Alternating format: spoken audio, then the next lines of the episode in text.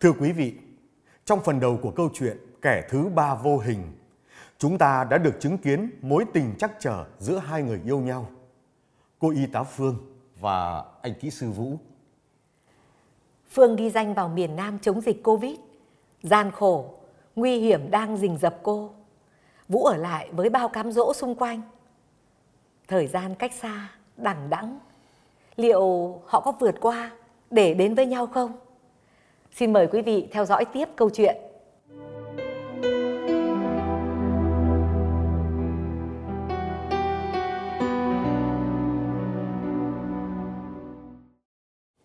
Thấm thoát, chúng tôi đã xa nhau hai tuần. Ngày cập nhật những tin tức về tình hình chống dịch nơi tuyến đầu. Tôi lúc nào cũng bồn chồn và lo lắng cho sức khỏe của em. Nóng bức, ngột ngạt, khó thở trong bộ quần áo đặc trùng kín mít. Điện thoại réo, loa gọi, bệnh nhân cầu cứu. Đó là những ngày làm việc tất bật của tôi. Nhưng có lẽ từ ngày tôi đứng trong đội ngũ áo trắng, lúc này tôi mới cảm thấy mình là người có ích nhất. Giờ đây, chỉ một vài dòng tin nhắn cho nhau cũng là điều xa xỉ với chúng tôi. Có những ngày dài, tôi chờ đợi những dòng tin nhắn của em. Nhận được một vài cuộc gọi ngắn ngủi của em cũng khiến tôi sung sướng vỡ òa. Bởi khi còn giữ được liên lạc, tôi còn cảm thấy sự yên tâm rằng em vẫn ổn.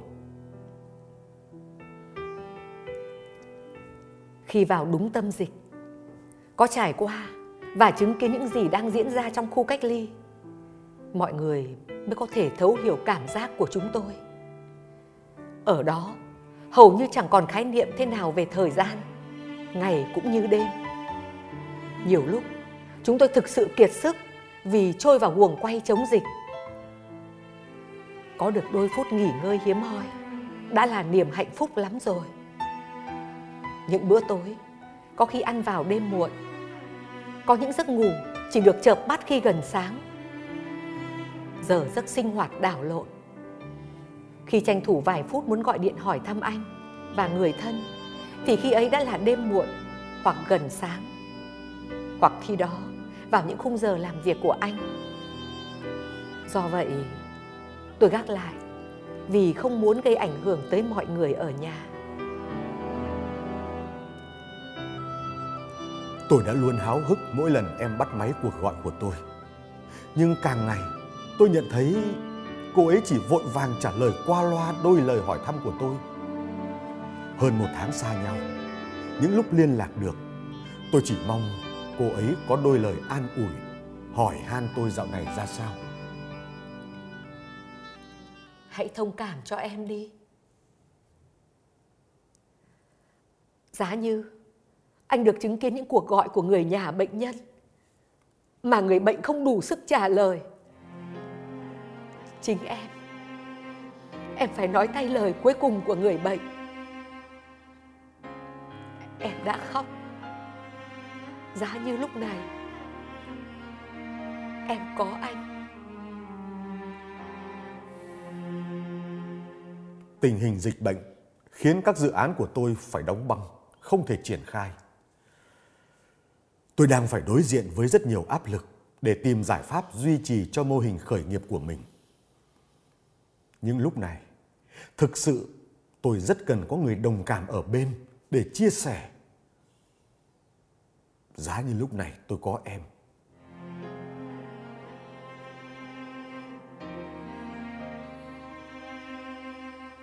Tôi có thể cảm nhận được sự quan tâm và nhớ thương của anh dành cho tôi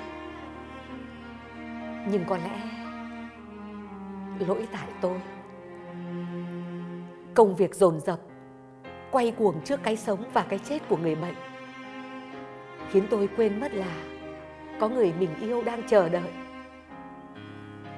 Nhiều khi anh gọi hoặc nhắn tin cho tôi những lúc tôi đang tất bật. Những cuộc nói chuyện chưa trọn vẹn và gấp gáp. Tôi cũng dần không nhận thức được rằng mình đã xa nhà bao lâu và đã bỏ quên sự quan tâm tới anh từ khi nào.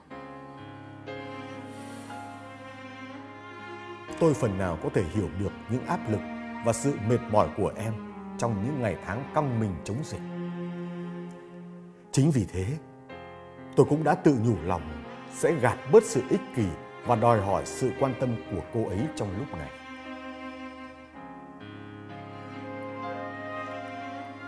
Những lúc thật hiếm hoi khi nhận điện thoại của anh, tôi để chế độ video call giới thiệu toàn nhóm làm việc của chúng tôi. Mong muốn của tôi là anh chia sẻ và cảm thông những lúc tôi không thể nghe máy và đặc biệt để anh thấy tôi khỏe và có ích trong công việc nhỏ bé mà tôi đang tình nguyện tham gia. Thế nhưng, trong những cuộc gặp gỡ nhau hiếm hoi qua màn hình điện thoại ấy, em chỉ luôn nói về những câu chuyện diễn ra ở xung quanh mình. Đặc biệt, lúc nào cô ấy cũng nhắc đến một người bác sĩ trẻ mà mình đang phụ tá, một thần tượng của cô ấy. Cô ấy chẳng hề bận tâm tới cảm xúc của tôi sẽ ra sao khi nghe những câu chuyện không liên quan tới tôi.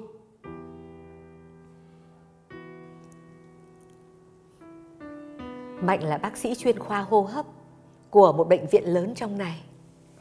Anh ấy là trưởng nhóm. Anh hơn tôi 4 tuổi. Tôi là phụ tá cho anh. Nhóm của tôi ở tầng 3, điều trị cho 20 bệnh nhân F0 nặng, toàn thở máy và chạy ECMO. Ngày nào cũng vậy, chúng tôi vui mừng tiễn bệnh nhân thuyên giảm xuống tầng dưới và đón bệnh nhân nặng nhập phòng. Và không ít lần, cả nhóm đứng lặng bên bệnh nhân đã rời bỏ cuộc sống khi ra đi không một lời trăng trối những bữa cơm tối muộn màng ai cũng bỏ bữa. Trong những lúc như thế, chúng tôi chỉ có thể an ủi nhau bằng ánh mắt. Hãy sát cánh bên nhau để cùng vượt tinh thần và tiếp tục nhiệm vụ đầy khó khăn. Em có vẻ thờ ơ và tỏ vẻ mệt mỏi mỗi khi tôi liên lạc hỏi thăm. Thế nhưng tôi vô cùng ngỡ ngàng khi nhìn thấy những hình ảnh được đăng tải trên trang Facebook của cô ấy về các hoạt động phòng chống dịch nơi cô ấy và các đồng nghiệp đang công tác. Hoàn toàn khác với cảm xúc hờ hững khi nói chuyện với tôi.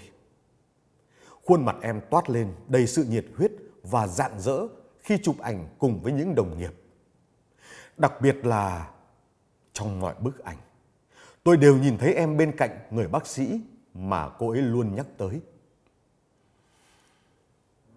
Tự nhiên, trong tôi dâng lên sự thất vọng tràn trề và nghi hoặc chính mình. Không lẽ cô ấy đã thay đổi? tôi không hề nghĩ rằng những bức ảnh hết sức tự nhiên kia lại gây nên một sự hiểu lầm tai hại đối với anh hai tuần liền tôi không thấy anh liên lạc gì với tôi. Không nhắn tin cũng không hề gọi điện. Và dịch bệnh không trừ một ai. Trong thời gian ấy tôi bị lây nhiễm covid từ một bệnh nhân. Điều quan trọng hơn thần tượng của tôi bác sĩ Mạnh cũng đã bị phơi nhiễm. Hai tuần liền, tôi buồn chán, giam mình trong phòng và suy nghĩ về mối quan hệ giữa tôi với em. Sau nhiều tuần tôi không liên lạc. Cô ấy cũng không hề chủ động có bất cứ một tin nhắn hay cuộc gọi điện nào cho tôi. Con đã thấy chưa? Hãy quên cái con bé y tá đó đi. lời quả quyết của mẹ tôi như cứa thêm nỗi thất vọng trong tôi.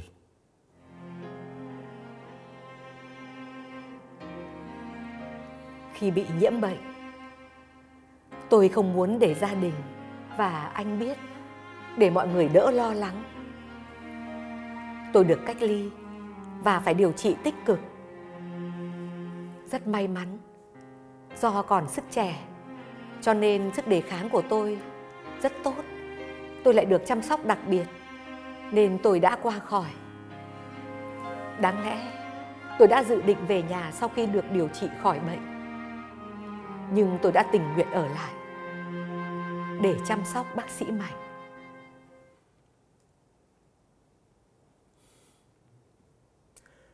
Một cô bạn học chung ngành học với tôi hồi đang du học. Cô ấy học xong thì định cư tại Úc. Mở công ty và làm việc luôn bên ấy. Thời gian này, Ngọc điện thoại cho tôi suốt. Cô nói công ty của cô cần một người có chuyên môn như tôi. Mong muốn tôi sang Úc làm việc và hy vọng tôi sẽ thay đổi ý nghĩ rằng chỉ coi cô ấy là bạn. Sự hụt hẫng và đau đớn trong tôi dâng lên đến tuột cùng khi không may bác sĩ Mạnh không thể qua khỏi. Chứng kiến anh ấy ra đi khiến tôi cảm thấy mọi thứ trống rỗng. Cuộc sống thật tàn nhẫn. Tôi đã gọi điện cho anh với mong muốn tìm được sự san sẻ từ anh. Nhưng ở đầu dây bên kia là một sự yên lặng và đáp lại tôi bằng một tin nhắn lạnh lùng. Mình nên dừng lại ở đây thôi. Em hãy cố gắng giữ gìn sức khỏe.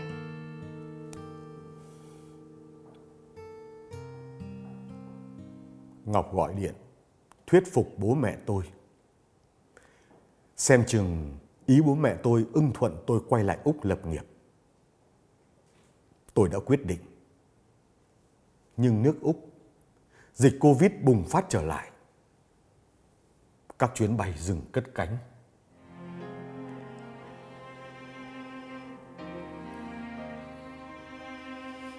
Sau khi bác sĩ Mạnh qua đời, tình hình dịch bệnh được kiểm soát ổn định hơn. Nên tôi đã lặng lẽ trở về nhà mà không hề báo trước cho ai cả. Bố mẹ tôi không kiềm chế nổi sự xúc động khi tôi trở về và biết rằng tôi đã suýt trải qua cửa tử. Mẹ tôi sốt sắng hỏi han tình hình giữa tôi và anh. Tôi nghẹn đắng lòng. Và đến bây giờ, trong tâm trí tôi vẫn hỗn độn là những hình ảnh đầy ám ảnh trong khu cách ly. Cùng với đó là lời nói lạnh lùng cuối cùng của anh dành cho tôi.